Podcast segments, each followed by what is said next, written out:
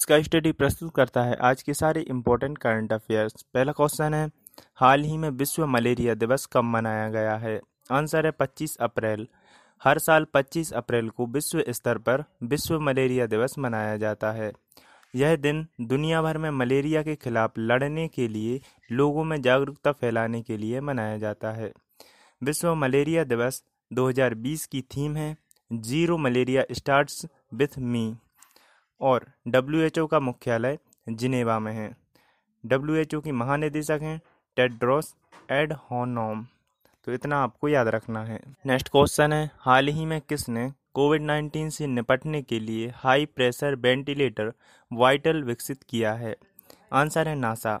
National aeronautics and space administration यानी NASA ने COVID 19 मरीजों का इलाज करने के लिए vital ventilator intervention technology accessible local, ये इसका फुल फॉर्म है।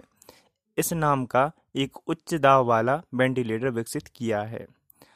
अब national aeronautics and space administration यानी नासा के प्रशासक हैं जिम ब्रडनस्टाइन और नासा का मुख्यालय संयुक्त राज्य अमेरिका के वॉशिंगटन डीसी में है। नेक्स्ट क्वेश्चन है, हाल ही में किसने फाइलों के संचालन के लिए ई कार्यालय ऐप लॉन्च किया है। आंसर है सी आई एस एफ़ तो केंद्रीय औद्योगिक सुरक्षा बल यानी central industrial security force C I S F ने ई कार्यालय नामक एक ई ऑफ़िस एप्लीकेशन लॉन्च की है। यह एप्लीकेशन बिना छुए सी आई एस एफ़ की फाइलों और दस्तावेजों की आवाजाही को सक्षम बनाने में मदद करेगी। यह कदम कई व्यक्तियों द्वारा लगातार फाइलों को छूने के कारण कोरोना वायरस संक्रमण होने के खतरे को देखते हुए उठाया गया है। सीआईएसएफ के महानिदेशक हैं राजेश रंजन। सीआईएसएफ की स्थापना उन्नीस सौ उनहत्तर में की गई थी। नेक्स्ट क्वेश्चन है, हाल ही में वोडाफोन आइडिया ने किसके साथ मिलकर रिचार्ज साथी कार्यक्रम लॉन्च किया है? आंसर है, पेटीएम। तो वोडाफोन आइडिया ने पेटीएम के साथ मिलकर रिचार्ज साथी कार्यक्रम शुरू किया है। इस कार्यक्रम से निजी और छोटे व्यवसायियों को अतिरिक्त आय अर्जित करने में मदद मिलेगी। साथ ही वोडाफोन आइडिया ज़्यादा रिचार्ज के लिए मर्चेंट पार्टनर्स को एक सुनिश्चित कैशबैक भी देगा। पेटीएम पेमेंट बैंक लिमिटेड के एमडी और सीईओ हैं सतीश कुमार गुप्ता। पेटीएम के संस्थापक हैं विजय शेखर शर्मा। पेटीएम का मुख्यालय नोएडा, उत्तर प्रदेश में है और पेटीएम की स्थापना 2010 में की गई थी।